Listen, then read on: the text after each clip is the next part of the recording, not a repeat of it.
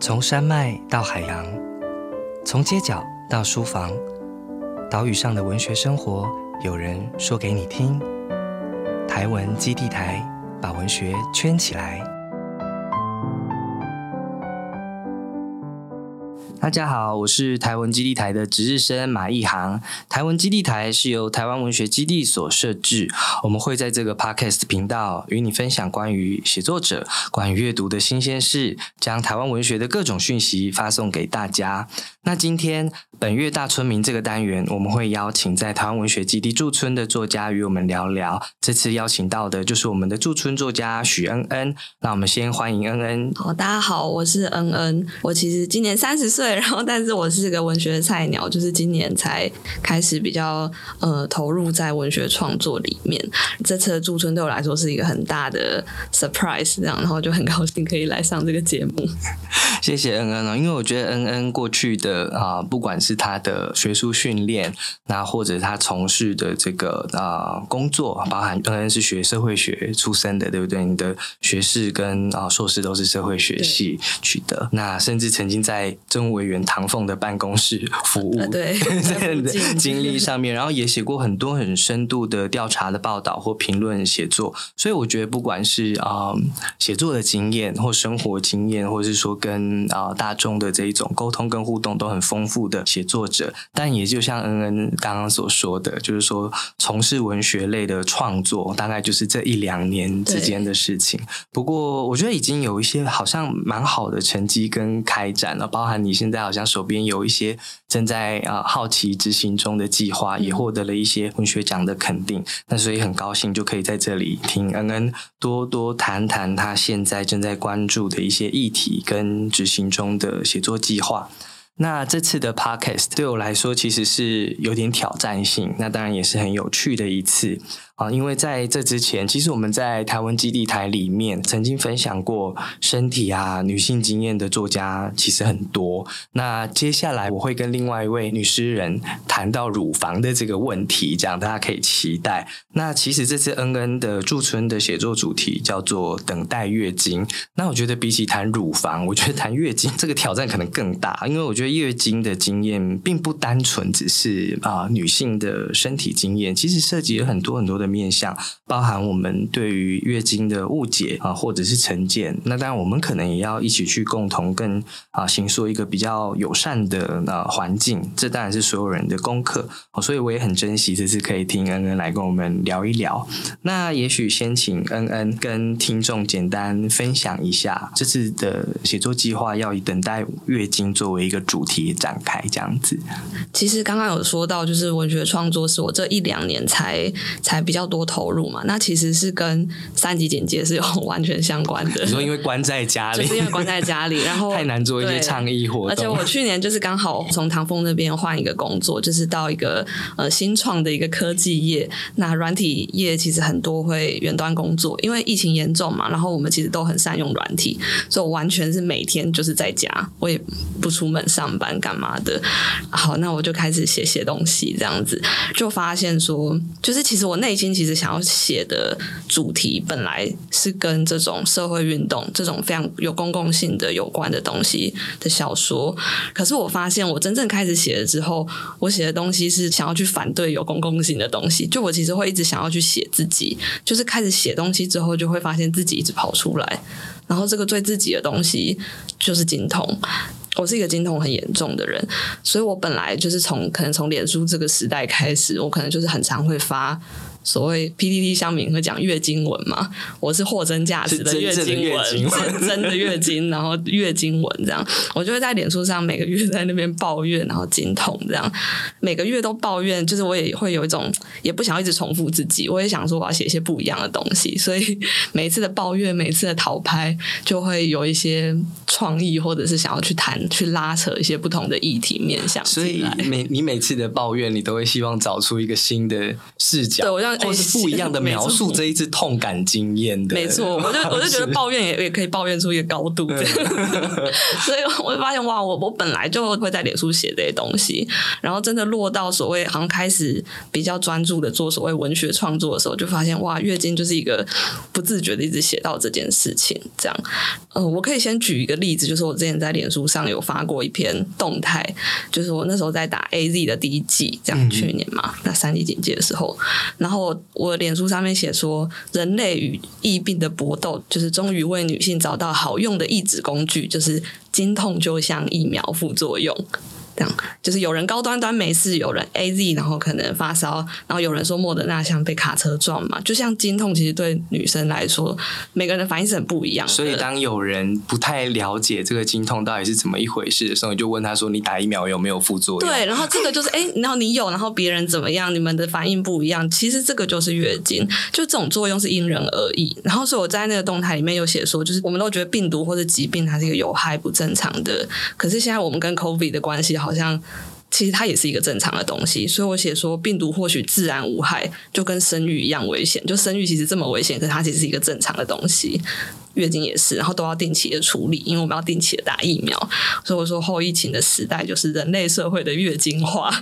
然后这两件事情也恰巧都始终有人觉得是某一种被编造出来的谎言而保持怀疑，所以我就觉得哇，所以你有得到很多的这种回馈，这样子。也 也没有得到很多回馈，就是我自己写的写话，我我我又写出一个高度，其实我只想要抱怨经痛，然后经痛还遇到 A Z，我就哇，真是死在床上，还要重新思考这个疾病社会的转型，这样子，对对对对，我觉得大家。不要再说你们不懂月经、不懂经痛，其实就是这个样子。其实你们都懂的，对，你们现在终于懂了。对对对，所以等待月经这一个主题，就是当初在脸书划一划，划到说，哎，台湾文学基地，然后你们的那个招募的 slogan 就讲说什么一卡皮箱进驻中正区日式宿舍，然后我住套房嘛，我就是心里就觉得很心动，然后我就哇，好像百分之八十的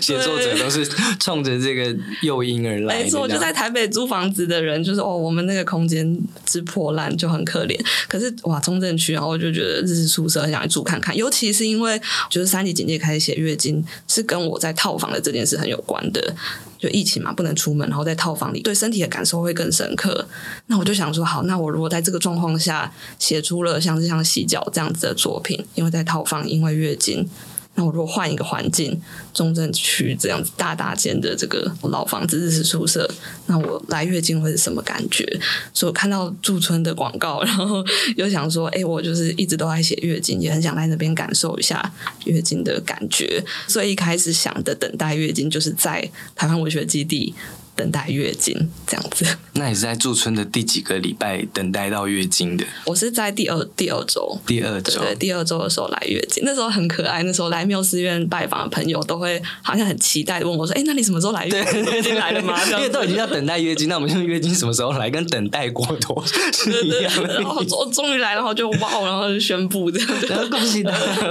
成功来，就很特 别的经验这样。因为我觉得有一件很有趣的事情是，我们大部分驻村都是用周来申请嘛，有的作家可能申请两周，有些作家可能就申请三周。那一个月我们就会讲一个月。可是因为恩恩的主题，那他刚好就是跟月经有关系，所以他的周期他就说，那我就是要以月经的周期二十八天来做一个申请期限。这样我觉得哇，原来除了空间上面的这个密合，我们在时间上面也可以做出这一个搭配。这样子，对，提到月经这一个主题，我就回想到一个我过去。其实很很少回想到的一件事情，就是我国小六年级的时候，那时候还在池上念小学，乡下地方。然后在这之前，我们根本没有关于女性生理期的任何的教育。然后那时候在上课的时候，前两排的女孩子就来了出经，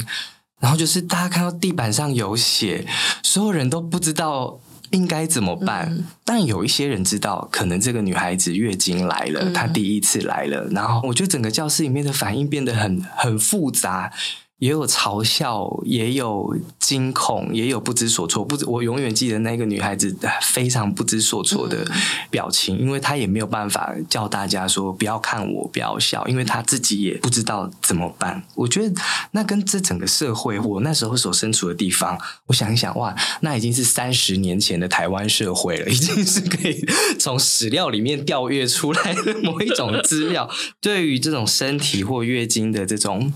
我们处在的一种隔离的状态很有关系哈。那其实这一两年，我觉得台湾可能到处都有一些很有趣的这种跟月经有关的。展览，例如说，我之前在花莲的文创园区，然后看过一个展览，是讲阿妈的秘密。但当然，我刚刚讲三十年前，那这个时间它可能推回到七十年、八十年前。以前的人没有卫生棉，他们怎么处理？有用棉布，还有用轮胎皮呀，非常的 惊讶。这样，因为我们从来没有设想过，就是在久远的时空条件状况之下，那个月经文化跟。禁忌的关系到底是什么？这样子。那如果在台北的话，大家也可以去小红错看一看，因为在小红错，我也第一次知道有一个词叫做月经不平等。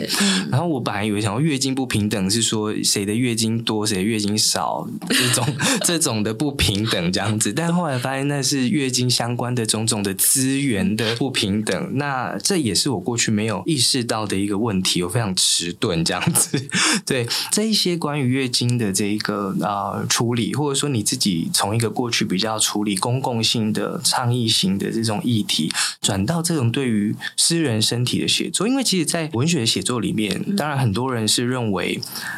我透过探索越私密的这个经验，其实公共性会在无形当中被带出来。那我不知道恩恩是不是有去思考这件事情，还是你就觉得我就完全不要管这个所谓的公共性的？嗯嗯嗯。其实我觉得我的经验可能也许跟很多的女生有一个不一样的地方，在于我是先公共，然后才走向私密。我高中的时候是在高雄，然后雄女人社班，我们高一吧就有。陈令芳老师来跟我们讲女性主义，那个时候就叫我们回去访访问我们的妈妈、我们的阿妈，就是月经是是怎么怎么一回事。所以这应该是你跟。月经的这一个，用一种比较人文科学的方式，对，一开始就是从一个知识的角度，在 或者是就社会科学的角度，在理解月经跟女性这样子。可以先分享一下，那时候我阿妈讲了一句话，我印象很深刻。她说：“阿斗金没松快啊。” 然后我觉得我阿妈好帅哦，就是我们在那边哭哭啼啼，然后阿妈阿斗阿斗金被松快啊，然后我就印象蛮深刻。但后来就是因为野草莓运动在高雄也有，然后在雄女附近，然后我们那时候就在探。讨说，哎，女性在这个社会运动里面的角色等等的。然后到了大学研究所，我一直都在做这种社会运动啊、倡议啊，跟妇女团体合作啊，开记者会啊，写新闻稿啊。好早熟啊！对，就是就是，我都觉得月经这个东西，其实最一开始跟我很密切的关联是一个是一个很公共的关联，反而不是我很关照自己的月经的状态。虽然我会经痛，可是反正就吃止痛药，或是就请假，或是干嘛嘛。可是就反而这之间有一个梳理。就是公共行动跟我的个个人经验之间其实有一个梳理，所以说。其实像刚刚有提到那些展览啊，或者只是一些议题的倡议，就我其实大概都知道，可是我也都没有很深度的参与。而且其实我可能是有意识的不想要很投入这些事情，因为我觉得有点深。虽然自己是女性，然后也很喜欢书写这些女性经验或是月经的议题，可是因为我关心的议题太多了，我可能比如说我可能更关心，比如说 face 的社运或者等等，我很多事情要关注。这个时候女性没有比其他的还要更。跟 priority 更前面这样子，我会认识一些朋友，他们在做这样的倡议，然后月经不平等，我也非常有感。可是我自己觉得很心虚的是，作为一个倡议者，我应该要很很深入的了解这些东西，可是其实没有。然后我就觉得月经是一个最自我中心的东西，就因为我真的是经痛很严重的人，可能比身边我认识的很多朋友都还要严重。我终于可以不用再顾及公共行动或者是任何的倡议进步的东西，我就只想要想要写，我想要讲或者想要感受我的痛苦。所以，反而我在月经这个主题上，后来是走的非常的私人的这样子。对，我的月经就是我自己的，这样我不要跟，而且只有月经是我自己的，对对，就是因为我要保留这一块 特殊的领域，这样子。经痛的时候，终于大家都可以不用烦我，不管是工作，不管是朋友的邀约，不管是多么重要的一个记者会或者是一个抗争。在月经的时候，我只能照顾自己，所以这是最自我中心的一件事。所以你身边的人应该大概都知道你这样的一个身身体状况，他们都知道我就是个经痛仔。那会持续多久，让你没有办法自在行动？嗯，其实当然每一次的状况有点不一样，然后这几年会变得比较是月经来的前一两天、两三天会最不舒服，然后月经来之后反而是。只会有普通的疼痛跟普通的腰酸，不会有那种很无以名状的不舒服。无以名状的不舒服会发生在月经前几天这样子。其实我这一两年有吃月季，就是可以跟大家科普一下，就是所谓的事前避孕药。可是我对事前避孕药这个词是有一点是有点维持的，因为我不是为了吃来避孕，我是为了吃来调经。而且就我所知，非常多女生吃月季就是取悦自己那个月季，女为悦己者容的月，就是那个月季。对这个产品的名称。还比较符合它大部分的用途。我们就是为了要减缓自己的经痛，嗯，所以吃月季，吃这种黄体素啊什么来调调月经，这样至少我知道它什么时候来。然后因为抑制排卵的关系，所以就是呃经血量变得比较少，经痛也会变得比较没有那么严重。其实我还是有，就我经痛还是现在是有比较舒缓一点点的。可能那也是因为我在过去十几年的月经经验之中，就是慢慢找到每个时期。可以比较符合自己需求的方法。那民间的一些偏方是有效的吗？就是没有，但是 完全没有。对可是我还是不要再跟我说什么吃巧克力没用，就是 对什么什么喝热水啊，然后巧克力啊、黑糖姜茶啊，然后什么等等的。其实我是很自助餐的，我是女权自助餐。其实人家送我，我还是会接受。然后吃巧克力，我也还是心里会觉得高兴这样子。然后血糖也的确需要，但真正有用就只有布洛芬，就是只有止痛药而已。就只有止痛药是真的有用，跟热敷就对我来说，这样对每个女生其实是不一样的。对，所以每个女生也要。要找到这个安慰自己月己的这个方法，这样子。对，那你的月经文会在经痛期间写，还是在结束之后你才有力气写？就是不舒服的时候，不舒服的时候更好写，这样。对，就不舒服的时候才会失去理智，在那边乱发脸书这样子。对，所以如果是月经前，我就是月经前会发，然后经痛就经痛发。有时候经痛会痛醒，那种时候就更会发，这样子半夜很厌世的。大家也可以试试看这个方法有没有办法有效的 舒缓一下，这样子心理泄愤。对，那因为恩刚刚也提到说，你啊创作过一篇短篇小说叫做《洗脚》，就是说那个跟月经的经验，当然也跟台北很狭小的这个住房经验有关。我觉得这一篇小说非常特别，因为它的情节起伏并没有特别的大，它里面也没有跟这一个叙事者对话的这个人物。跟他对话的好像只有他的身体跟这个不受控制的。写哦，他这个故事情节就很简单。他回到他租屋处，然后想要去洗脚，然后要把脚抬到洗手台，但是那个水龙头就是关不起来。水龙头关不起来是一件很令人很害怕的事情，大家应该可以想象。如果说因为这个这个是可能还跟大家合租的一个空间，可能会把这整个空间都弄得乱七八糟。可是这个乱七八糟不是空间上的乱七八糟，那个水它可能也会随着你的奇怪的姿势，顺着你的大腿，然后再阴部 这样子逆流。对对对对非常非常特殊的一个水的这个流动，这个主题它是很私人的，可是我觉得它这里面也可能触及到很多的层面，例如说我们到底怎么去适应我们租来的这一个狭小的空间，甚至是我能不能去。控制我的身体，因为看似失控的，好像是这个我关不起来的水龙头，可是好像是我这个随时可能都要抽筋的肌肉，可能是这个大自然里面本来就存在，可是我们用水龙头或者用排水系统好好的管辖它，不知为何它失控的一个一个水，那当然可能还包括我们自己身上的月经，那所以这些有机无机的事物就好像有他们自己的脸孔，他们自己的生命，嗯。那但是好像也造出我的一部分，所以我觉得在一个。很小的空间里面形成了很多层的一个对话的关系，所以我很想跟恩恩聊一聊这一篇小说。我的意思是，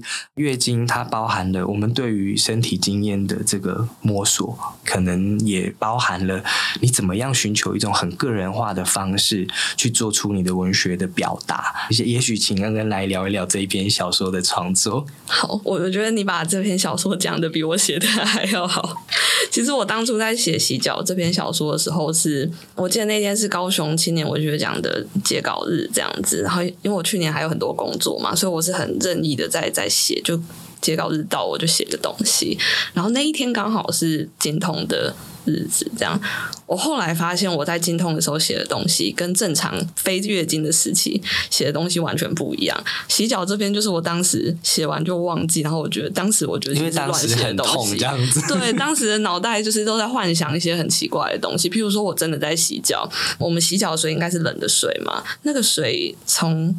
脚，然后小腿、大腿，我把脚放下来的时候，那个水真的会有一点像，有一瞬间会像逆流感，就是抬起来。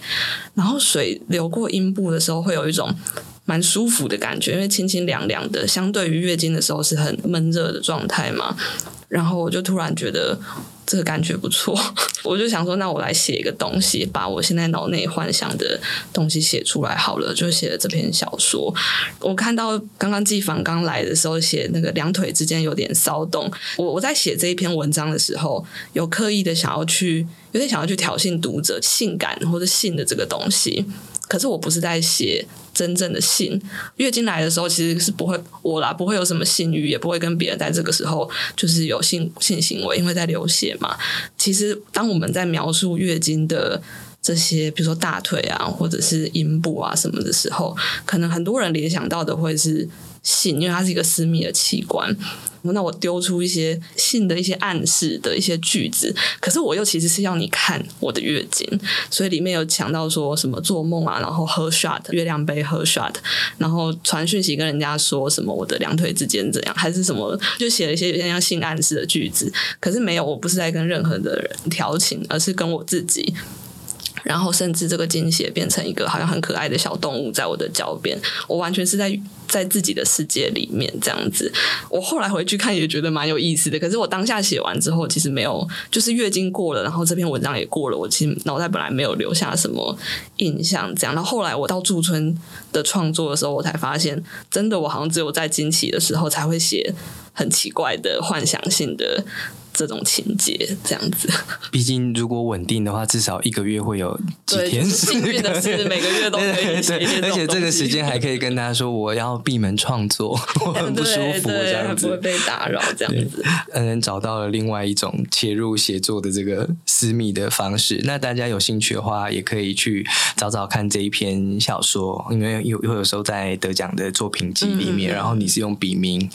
发表，对，蜥一个冷血动物。写精血这样子，很有趣的一个对照，这样子。那当然，因为驻村期间哦，虽然我们搬到了一个很像很舒适的这个空间哦，但是第二个礼拜这个经痛的不舒服，可能也是难免的。那所以在恩恩结束这个驻村这一段期间哦，他其实也写了他的等待月经的四周的周记。那恩恩可不可以谈一谈这一段期间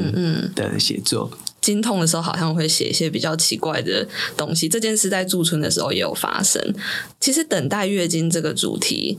我写出去的时候，本来就是像前面讲的意思，我要换一个地方等待月经。可是我实际上开始构思我整个呃驻村的期间的创作作品的时候，我突然发现“等待月经”这个词有另一个意思。那刚刚有提到出经嘛，就是一般我们在讲说女生等待月经，都会讲到可能是比较像出经，就等待第一次的月经，所以你会等待这样子。在在我的年代，其实已经有一些未教课了，所以还算是还算顺利这样子，还算顺利。可是我我又想到，其实，在成人的语境里面，等待月经这个。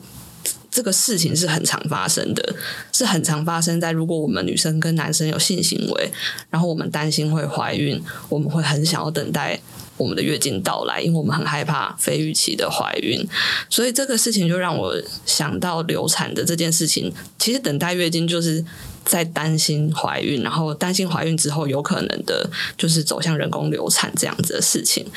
然后，所以我在散文的创作里面，就是我写了一篇叫《金童仔的祈祷》，就是我那时候在驻村的时候遇到月经，然后我在洗我的月亮内裤到我的月亮杯的时候，突然有个灵感。那篇《金童仔的祈祷》的情节就是讲说，我在洗澡的时候。突然发现月经变两倍，怎么会有两倍的经血这样子？最后一周的助生活动，我就邀请大家来说：，哎，如果今天有一个场景是你在洗澡的时候，然后你倒出你的月亮杯，发现哎怎么变两倍经血，你会怎么把这个故事接下去？大家给了很多答案，有人说他可能是合租的空间，所以说不定是另外一个人倒的月亮杯，然后也有人讲说，哎，说不定它其实是一个流产，因为其实流产是一个很自然的事情，就是三个月后才会稳定，才能说这个是在生理上也是有有一些依据的，因为早期的怀孕可能是不稳定的，你可能默默就流产也不一定，反正就是大家给了很多的答案，就是到底为什么洗澡的时候会突然发现两倍经血？其实它可能已经不算散文了，我也不确定它算散文还是小说，但我就写说这个有一个传说，就是如果我跟任何一个时间点的我。同一天同一个时间来月经的话，我就会相遇。譬如说十年前的我，如果他也在，譬如说什么十月二十九号，然后几点几分，然后我三十岁的我也在十月二十九号几点几分，像新海诚的电影月经版之类的，对，然后我就会遇到那个时间的我，我就写这样，哎，原来两倍月经是因为。我就穿越回去看到十年前的我，那十年前自己的月经量重叠了，没错，其实是过去的我。可是看到过去的我的时候，我看到的是什么呢？就是我看到的是她等不到她的月经，就是那个时候的我是就是怀孕，然后非预期的怀孕，很很难过，这样，然后觉得世界就是要崩毁了这样子。我我回去看到那个时候的我，然后。我就拍拍他说啊，这就是一个经验而已，经就是月经的经，这就是一个经验而已，这样子。就等待月经这个主题，就其实后来更大的侧重在流产的这个主题，就是就是因为这个原因，就是十年前的我是没有等到我正常的那一次月经。可是呃，大家知道，就是其实现在人工流产，如果是在比较早期的阶段的话，是吃药然后排出，并不是所谓假娃娃。呃，如果女生去做这个人工流产的话，就是吃药，然后一直吃药，然后一直宫缩，然后就把子宫内的东西排出来。那个东西其实非常像是一个大月经，那个东西其实就是血量更多，然后更痛，时间更长。可是它的体验就跟月经一样，因为就是一直流血出来，然后你要去处理那些血的卫生棉等等等等的。所以后来就是。在这个散文的创作里面，我就写了金痛仔祈祷，写说我穿越回去十年前，就是告诉他说。就其实这个就是一个经验而已。然后我因为这个同一天来月经，所以跟跟我过去的我自己相遇。然后在评论里面，我也就是有写到了这个跟子宫活动有关的电影，就写说，其实我们怎么去看待流产这件事情。通常哦，我们在谈月经的时候，它是一个比较低层的概念，最上层的概念是人类的生育繁衍，然后流产是一个失败的生育。然后月经是一个因为没有着床，所以才排出了子宫内膜。那所以月经这个概念好像是在生育跟流产更后面。可是在我的世界里面不是，我世界里面月经是最大的，流产只是一个大月经。那生育是由月经的经验里面去衍生出来，不一定是生命的演育，而是比如说作品的生产，就是也是一个从月经衍生出来的。所以其实等待月经这个东西，在在我后来教出的这个创作计划里面。就变得更侧重在女性的更多的部分，而不是只有在月经本身这样子。那你有提到，其实你在。呃，驻村期间除了书写这些东西哦，回头提到刚刚那个十年前、十年后的这个月经穿越，我觉得很适合拍成短片，应该是很有卖点这样子。那因为在这个驻村期间，其实也有做一些工作坊的这个哦，其实每一次的主题都呃不太一样，包含谈影视作品，其中一次是像刚刚提到，就是说像故事的这个工作坊，那也有去谈经痛跟写错。等等的，那我也很好奇，就是说在这几次的啊工作坊里面有生理男性一起参与吗？有的，有的。其实第一周的谈这个影视，我就特别邀了一个男性影评人来跟我谈，然后他很紧张，他接到我的电话，对 对，对他这样说：“你说确定吗？驻村，然后你谈月经，你真的要找一个生理男性，而且还是一个异男吗？这样子。”然后我就说。我就我说我就是需要一些男性在这个地方这样子，而且我就说我找你来是因为我我我知道你懂一些有关这种流产啊、月经、生育等等的电影，他看很多电影这样。我是因为你的专业而找来，你不要性别化了你自己这样子，先把自己说因为觉得自己是男性好像不适合，没有，我是就你的专业邀请你来的。我一开始就会想到这件事情，然后后来嗯，在故事工作坊的时候很有趣，是我有邀请一个我的好朋友来来分享他的故事，可是因为他是有。有家室的女人，她有一个老公，还有一个四岁的儿子。我就说没关系啊，你就你就找来，因为寺院很大嘛，然后可以跑来跑去，也很适合小朋友，就是榻榻米。然后所以那一场也算是有男性来参加的，就是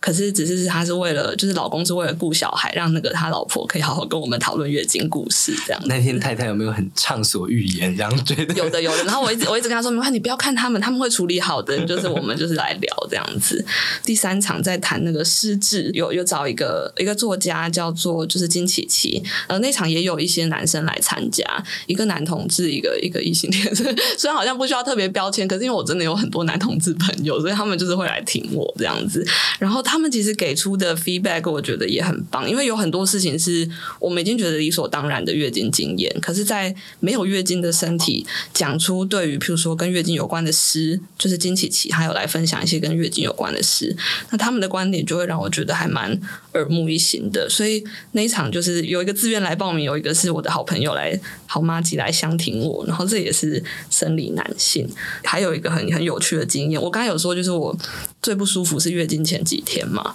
然后我月经前几天很不舒服的状况下，就突然有两个 gay 朋友就打电话给我说：“哎，我我我们刚好在台北附近，要不要来探望你？”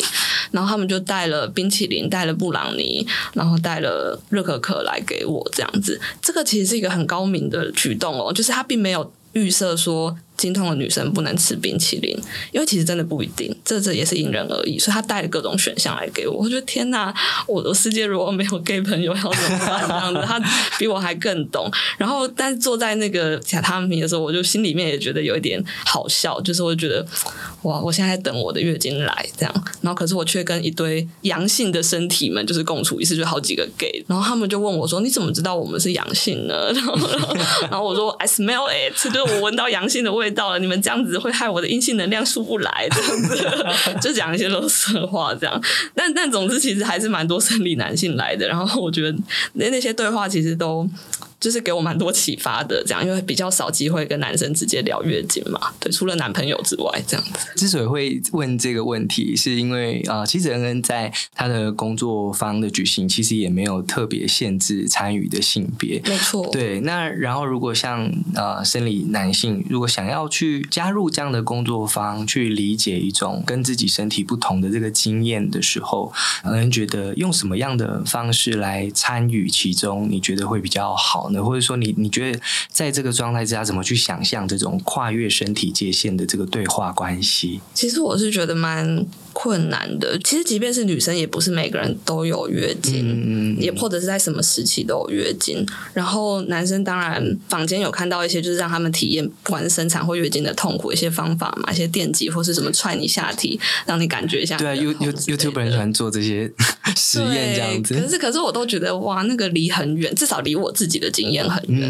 因为月经的痛是持续的，而且是你不知道什么时候很难真的用这种物理性的模拟而且它是短暂。的一一下，然后或者是说它是可预测的，我知道我什么时候会痛。可是月经最麻烦的地方就在它很难预测，即便我吃月经所谓事前避孕药，我大概知道是哪一天，可是其实它还是很难预测。我在月经故事的时候，就是有一个妈妈，就她生过小孩，就跟我说，其实怀孕的时候是不会有生理期的嘛。生完小孩之后，如果你持续的哺乳的话，你身体的状态就是也不会有月经。所以她说，哎，加起来怀孕加哺乳等于一两年都没有月经，她觉得好赚哦。就是明明生小孩是一个很辛苦的事情，也很痛，可是他就觉得，可是月经带给他的是一种不安定感，就是焦虑，不知道什么时候会来。然后他又很喜欢爬山，那爬山遇到月经很麻烦，他就觉得那种不可预测才是给他最大困扰的部分，反而是怀孕哺乳虽然也很辛苦。可是两年不来月经送啦，这样子，我就我就觉得，我就觉得这个这个这个切入点，我就觉得蛮有趣。但对，从来没有想过这件事情，而且我没生过，不敢讲。然后你有生过，然后我觉得这个故事就很重要。但回到就是说，就是说生理男性或者说没有这种经验的人，他怎么去？模拟就是或是想象这个东西呢？我在实际上物理的层面，其实我自己是想不太到的。可是我觉得文学创作或者是某一些艺术的方法，就是尝试要做到这件事情。譬如说，假设我让我的男性朋友去念出我的某一些月经的日记，或者是让他们去读出来之类的，我会我会想要用这样的方式去。跟我的这些男性朋友交换我的一些感受，这样子。哎，对，我也好想念念看哦。然后我就觉得男性念出来，我就觉得特别特别特别有趣。嗯，其实我对这个想法就纠结蛮久。然后其实之前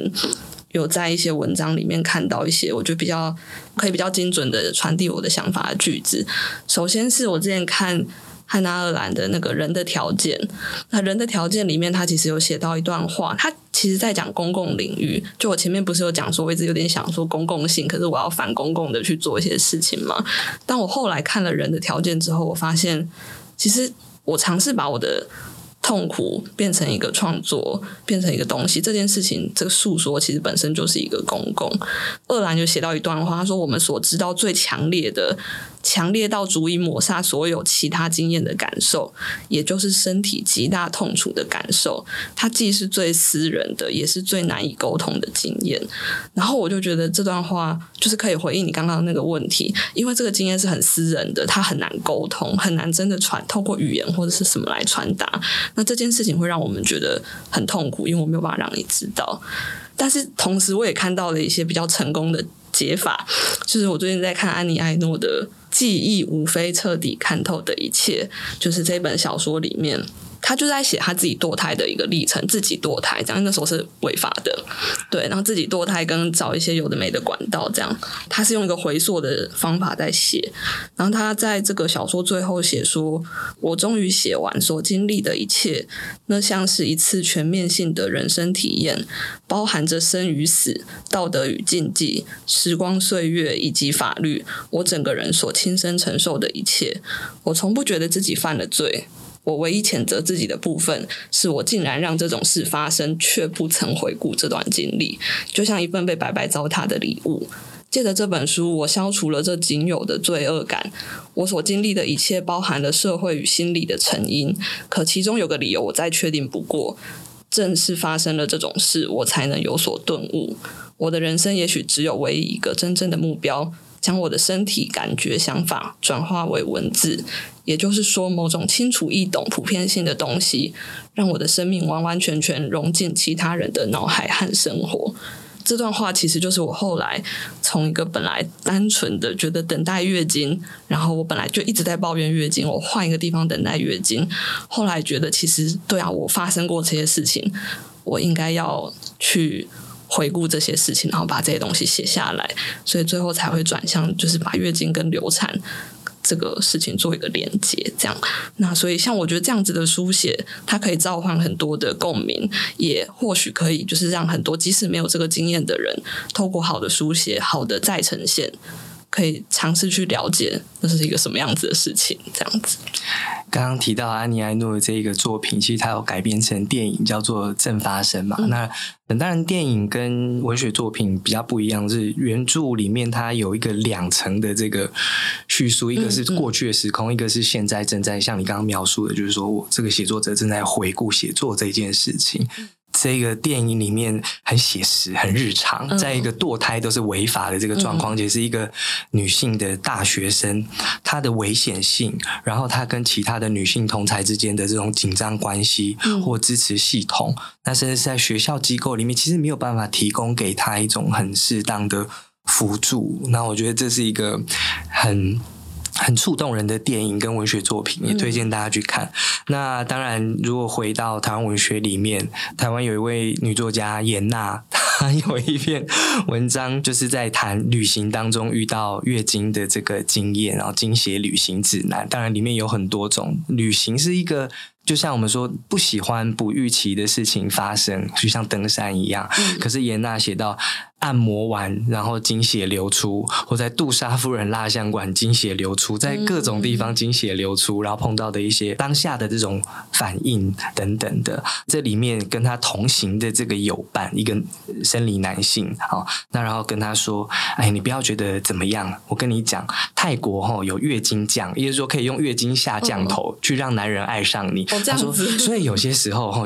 月经也是很有力量的，好像就在这个计程车上面 得到了一种 抚慰。那我想，呃，即使是我们有或没有这样的一个身体经验，那书写也许是伴随着我们找到一种有力量的事，好找到一种语言，让没有声音的身体有机会说话。那在最后，我想借用恩恩的话来做结语哦，因为他在他的驻村计划里面，其实写说，虽然是写生理期的作品，可是其实我们每个人每天都是生理期，等于说你每天你都在跟自己的生理状况做应对、做观察。那然后也尝试把这些最细微的状态传递出来。那事实上，当然也跨越性别界限的话，我们也可以说，每个人我们也都有自己的生理期。错，对。那谢谢恩恩今天来跟我们的这个分享。那希望大家关注月经，关注恩恩的写作，当然也关注自己的身体，关注自己表达的方式跟途径。那我们再一次谢谢恩恩，谢谢主持人一航。